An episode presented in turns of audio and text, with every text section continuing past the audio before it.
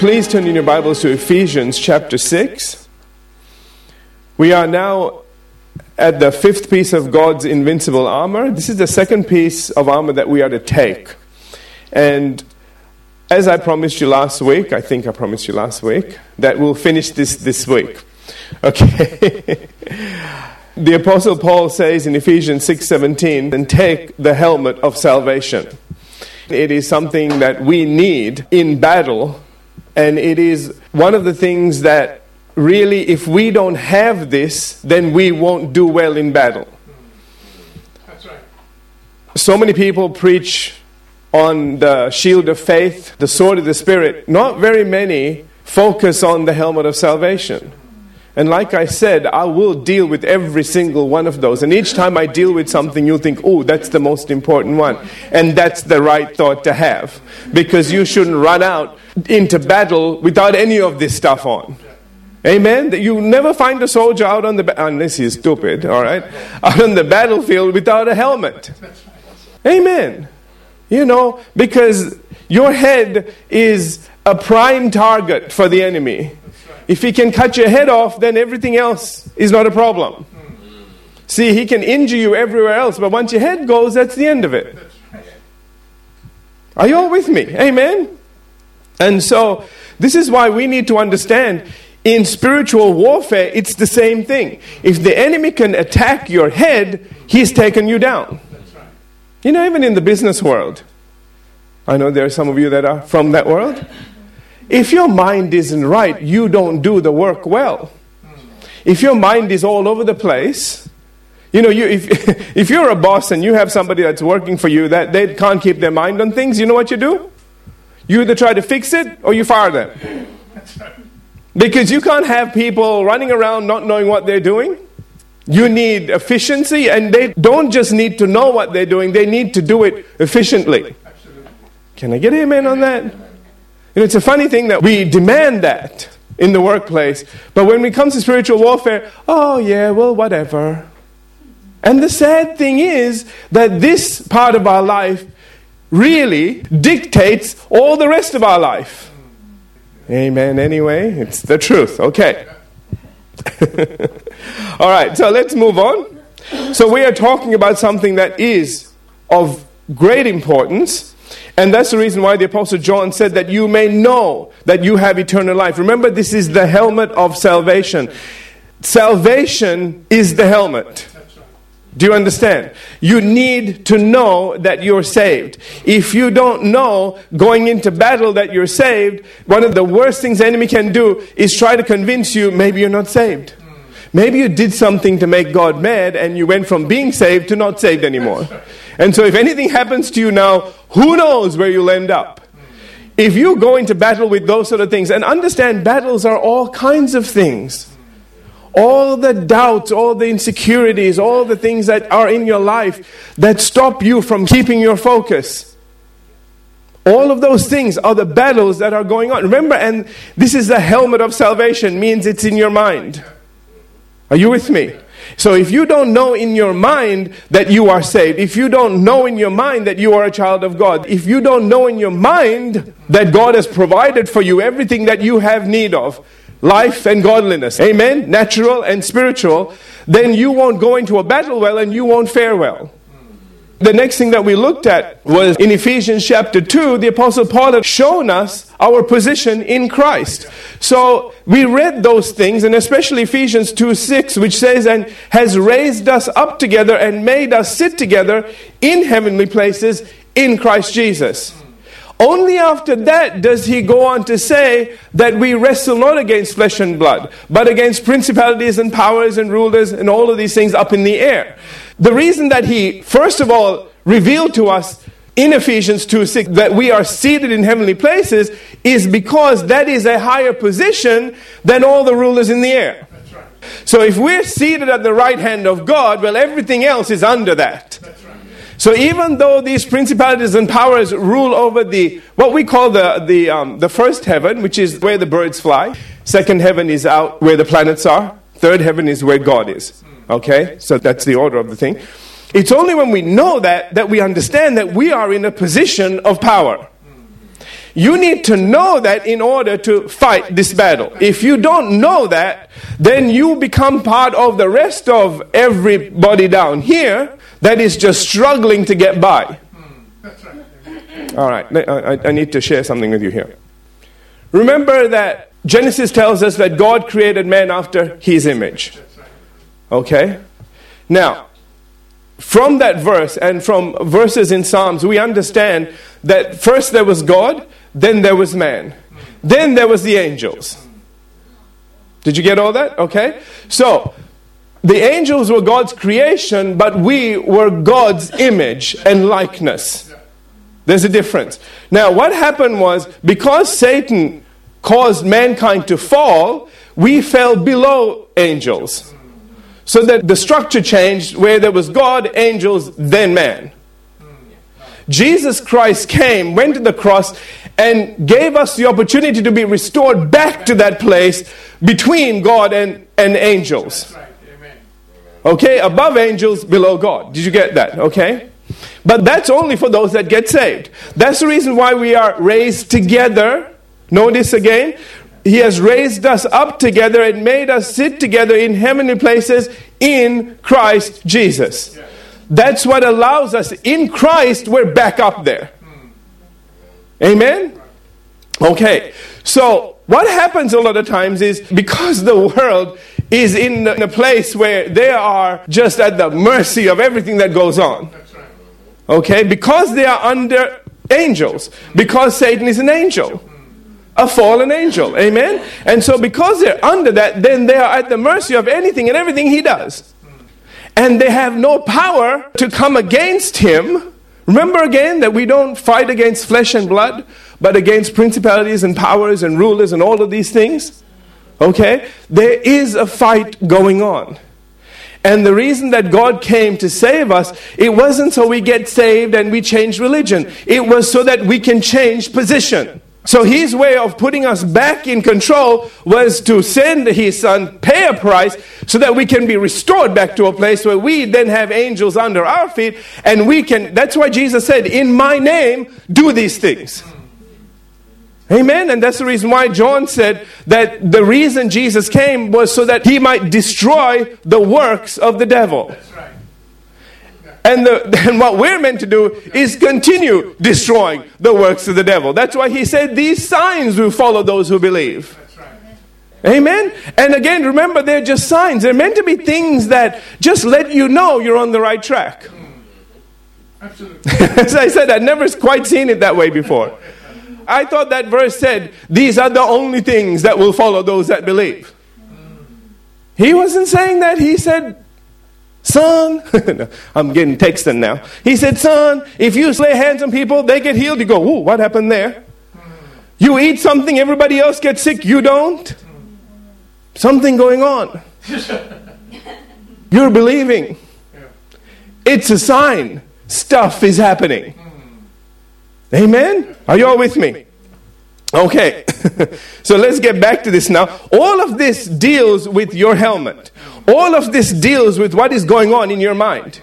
And you need to understand that if your mind isn't fixed, if you aren't settled in the fact that you are saved, your position has changed. Now you're in a place of authority, you will never release faith from your heart in order to move the mountains that you need out of your life. That's the reason why the writer of Hebrews refers to this salvation as so great a salvation. That's in Hebrews chapter 2 and verse 3. In fact, confidence in battle is a sign and surety of not only our salvation, but also the enemy's destruction. Now, I want you to think about that for a minute.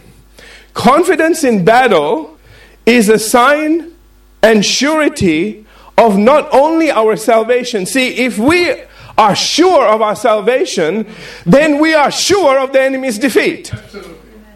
Romans 8:31. God is on our side.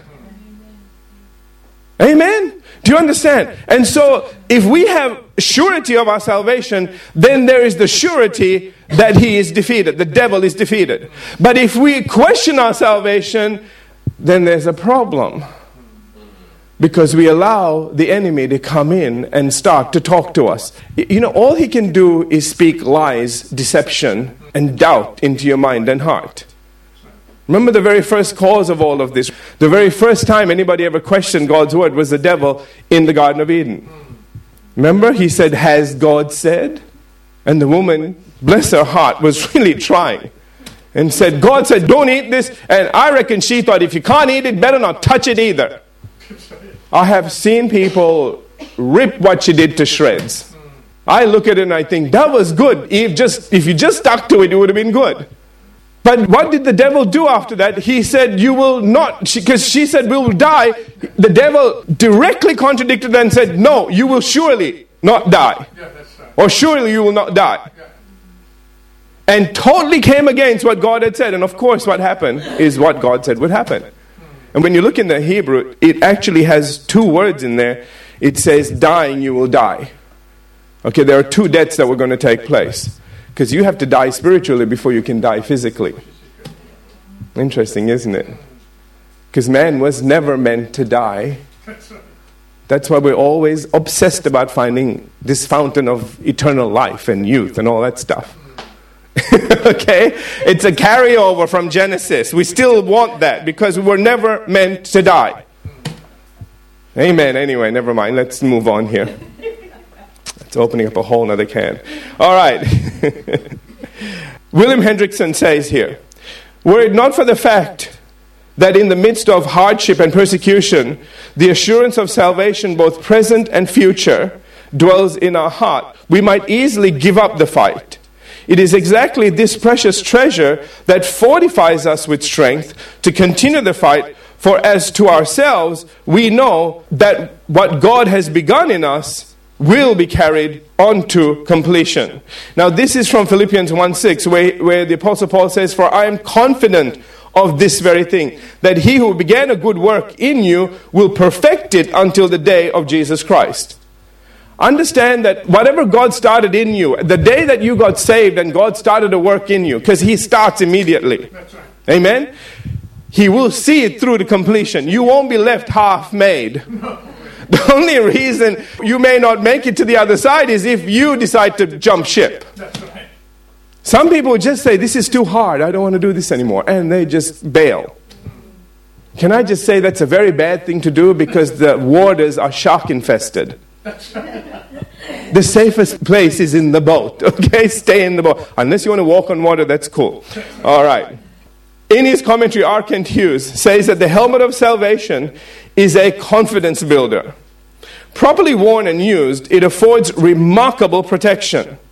This was especially true on the field of ancient war, where the sky was filled with arrows and javelins, and swords and axes were hacking and chopping. The helmet enabled a man to stand where otherwise he would have been long gone. Remember again that the devil has only one major avenue of attack against a believer, and that is through our mind and our thinking. You see, regardless of what goes on around you, how you think about things determines whether you stay in a problem or get out. And that's the reason why he's constantly trying to engage us in mind games. He's constantly trying to get us to think about all the things that don't work. You know, when something goes wrong, the first thing you think of is, God, why? You never turn around and say to the. it's almost like this you have your house broken into, you call the police up and say, Why did you let this happen? They'll go, Are you nuts? What's wrong with you? We didn't do that. If we knew, we would have stopped it. That's right. We didn't break in. and we didn't allow the thief to break in. They broke in. Now we'll go catch him, but you need to address the problem. The problem isn't us, the problem is the one that came to steal. Jesus said, The thief comes to steal, kill, and destroy. I have come to give you life and life more abundantly. Can I say this to you? Life and life more abundantly counteracts everything the thief does. It counteracts what's being stolen. It counteracts death. It counteracts everything that the enemy would try to do in your life. But you need to know that in order to put that into motion. If you don't know that, then you will allow the enemy to do whatever he wants and just go, well, that's just how the old ball bounces. Huh? That's how the old world turns. I don't know where people come up with this stuff, but anyway, okay? But that's what you do. You surrender to things instead of fighting back. Amen? See, can I ask you a question? It's a dumb question, but I need to ask this to you so that you remember it so you don't do this dumb thing. Okay? All right. If everything is God's will, if whatever happens in your life is like, well, you know, if it happened, well, then God wanted it to happen or God allowed it or whatever, why have armor? Mm. Why have armor unless there is a fight on and you are meant to do something about things that go wrong? That's right. Amen. Did you all get that? So don't allow the enemy to come and say, well, whatever has happened, that's God's will. It is not. We are in a fallen world. We need to take this armor up. And one of the biggest problems we have, I said this to you before, is in our mind because we think the wrong thoughts, so we don't take the fight to the devil. We allow him to come and do whatever he wants and then blame it on God. Oh, well, God's will be done. No. In order for God's will to be done, you need to do something. Amen. You know, things go wrong at work. I'll show you how stupid this is. Are you ready? Because I don't know why you come to church and for some reason all your reasoning goes out the door. And then you leave church, you go back to your car, and all your reasoning comes back. It's a mystery hidden in God. No, okay? Can I ask you a question?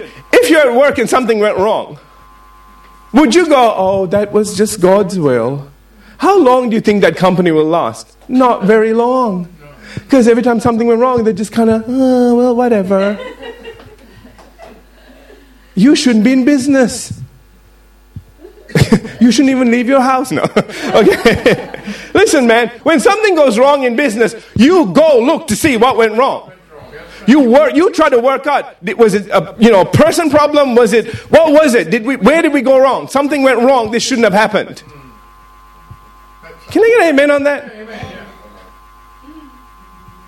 But for some reason, things go wrong in our life, and we just think, well, that's just how it is. I think God is as frustrated as a manager would be with one of his employees that every time something goes wrong, they, go, they just go, it's God's will.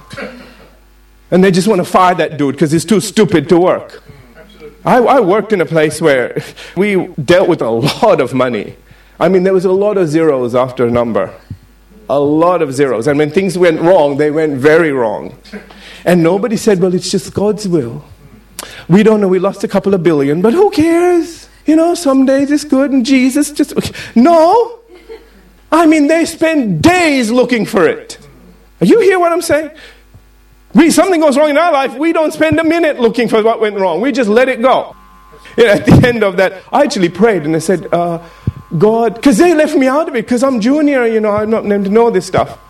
And I said, God, I think they need some help. I think you need to help. They wouldn't let me close the books.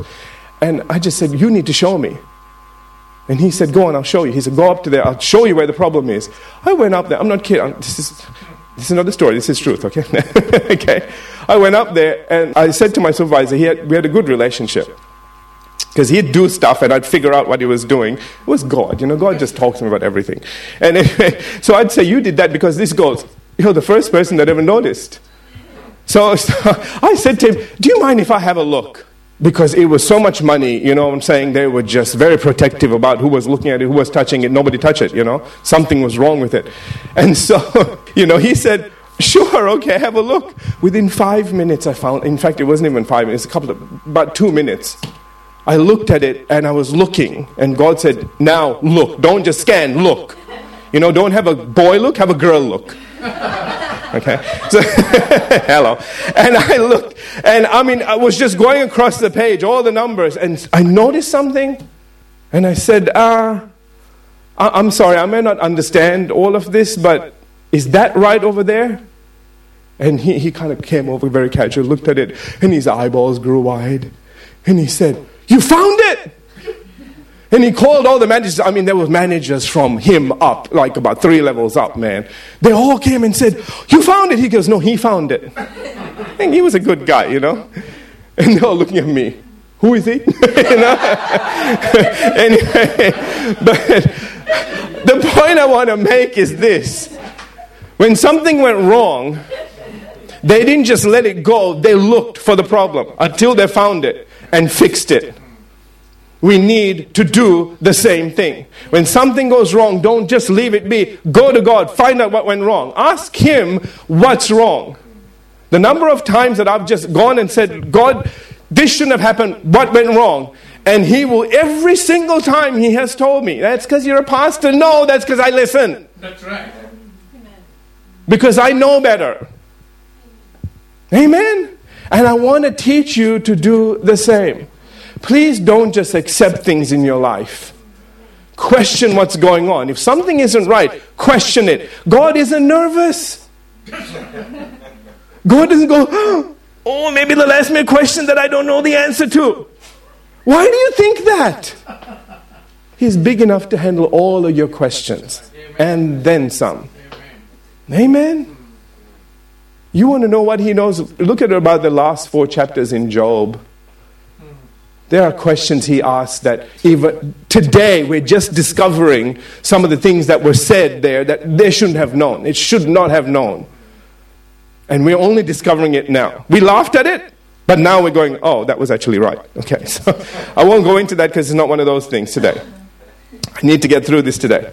That's the reason why the Apostle Paul, 2 Corinthians chapter 10, verse 5, says, casting down imaginations and every high thing that exalts itself against the knowledge of God, and bring into captivity every thought to the obedience of Christ. Now, we need to understand the first phrase he says is casting down imaginations. The imaginations that he is referring to are the things in, that go off in your mind when something goes wrong Okay, you start to imagine all these things. There are imaginations. There are things that you, you let your imagination run wild. You know, your kid goes on a trip, they don't text you every two seconds.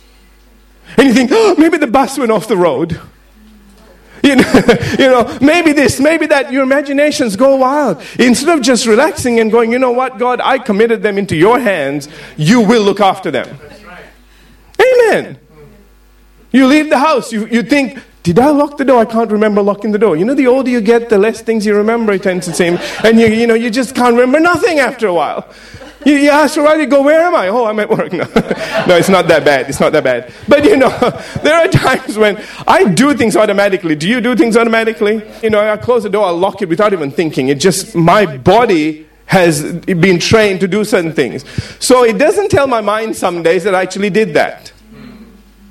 Can you relate to that? Or am I just weird? Okay, all right, okay. Well, your body just does things, all right? And your brain doesn't always keep track of what your body is doing. So after a while, the brain kicks in and goes, Oh, did I do this? Did I turn that off? Is the iron still on? And you know, it starts. And then instead of having a nice, relaxing time wherever you're going to, now you're freaking out till you get back home.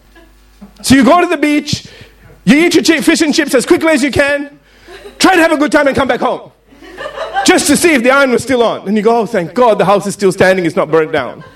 Come on. Imaginations, they go nuts, go crazy. You know who's feeding all of that? The enemy is doing that.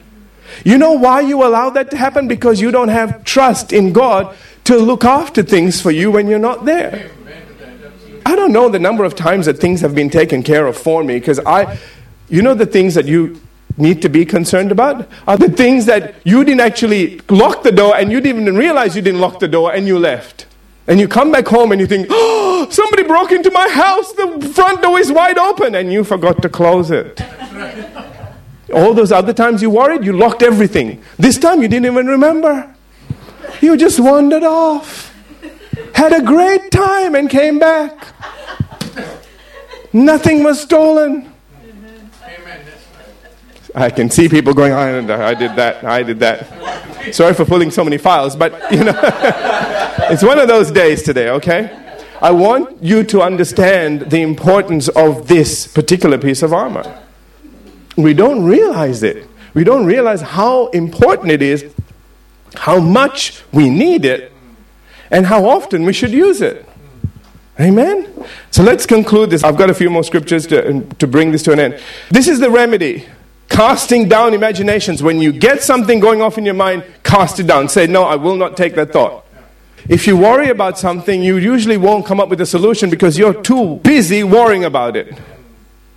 Let me tell you what you do. If ever something happens like that, you know, always keep neighbors' telephone numbers at hand. You can always call somebody that's close by. We've got Verity. You know, that's close by. Just call him and say, I don't know if I left the door open. Could you just have a quick look and see if it's, you know, if it's wide open or not? Okay? See, I can think about that if I don't freak out. If I freak out, all I'm thinking is get back home, get back home, get back home.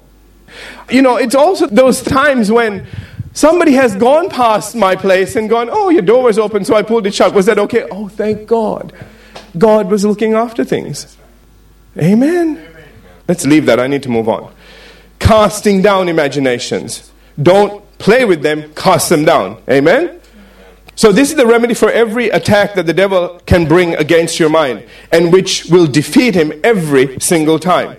In fact, the Apostle Peter says in 1 Peter chapter 1, verse 13, to gird up the loins of your mind. Because he knows that if you cannot be defeated in your mind, then you cannot be defeated in your life either. Amen? And we can also understand why the Apostle Paul said in Romans 12, 2, and do not be conformed to this world. Do not be conformed to this world. Don't act like the rest of the world. Okay? But be transformed by the renewing of your mind that you may prove what is that good and acceptable and perfect will of God. You can only walk in God's perfect will when you renew your mind and allow God's thoughts to come in and allow His thoughts to dominate your thinking. And if God created all things, that's the kind of mind and thoughts you want dominating your life. Because there are things that He'll get you to do that you would not think of. I'll just leave you with that. Remember also in 2 Timothy chapter 1 and verse 7, it promised us that God has not given us a spirit of fear, but of power and of love and of a sound mind. Did you get that? It's not a fearful mind, it's a sound mind. And that's God's gift to us. It's why the Apostle Paul says, and he's so bold, in fact, in saying in 1 Corinthians 2.16, For who has known the mind of the Lord that he may instruct him? But we have the mind of Christ. So let me just pull all that together. Number one, we find that there is a renewing of the mind.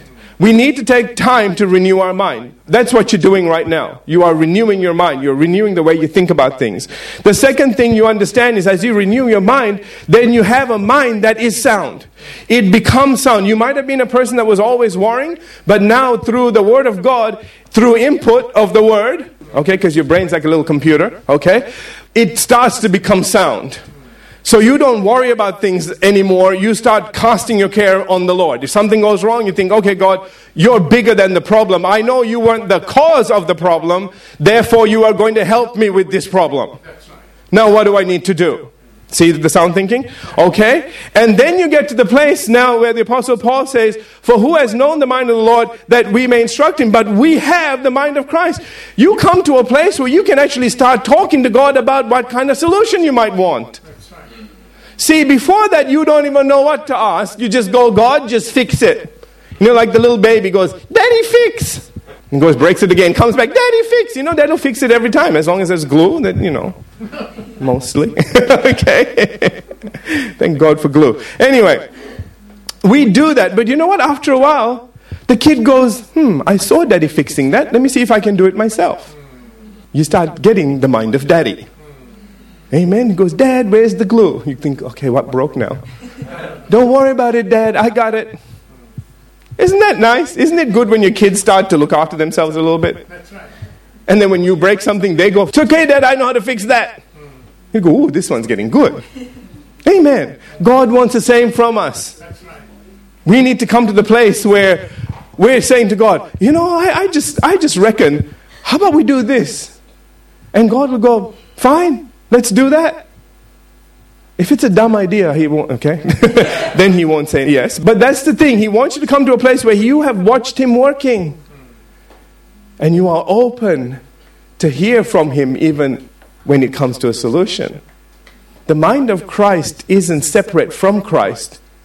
It's him inside of you talking to you. and he can talk to the Father. Amen. Anyway. It is this mind in us that allows us to not only defend against the slanderous accusations of the enemy, but to actually attack him with the word of God. And why Ephesians 6:17 lists both the helmet and the sword one after the other and says, "And take the helmet of salvation, that is the word in your mind." Okay? And the sword of the spirit, that's the word in your heart released through your mouth. Get it? So you need the word both places. You need the word in your mind and you need the word in your heart. The helmet is the word in your mind, the sword is the word in your heart. Hallelujah. One has a surety of salvation, the other one says, Where the devil at? okay? You don't even wait for him to attack, you go on the offensive. So, the conclusion that we inevitably come to in all of this is that our helmet of salvation is totally based on the truthfulness of God's word and nothing else. Numbers chapter 23, verse 19 says, God is not a man that he should lie, nor the Son of Man that he should repent. Has he said and will he not do? Has he spoken and will he not make it good? And all the answers are yes. Amen. In other words, God will never lie, never deceive, and never mislead you. What's more, he is waiting to perform it on your behalf. That's brought out in Jeremiah chapter 1 and verse 12. It says, Then the Lord, this is from the New American Standard, it says, Then the Lord said to me, You have seen well, for I am watching over my word to perform it. Amen? God isn't off somewhere on vacation.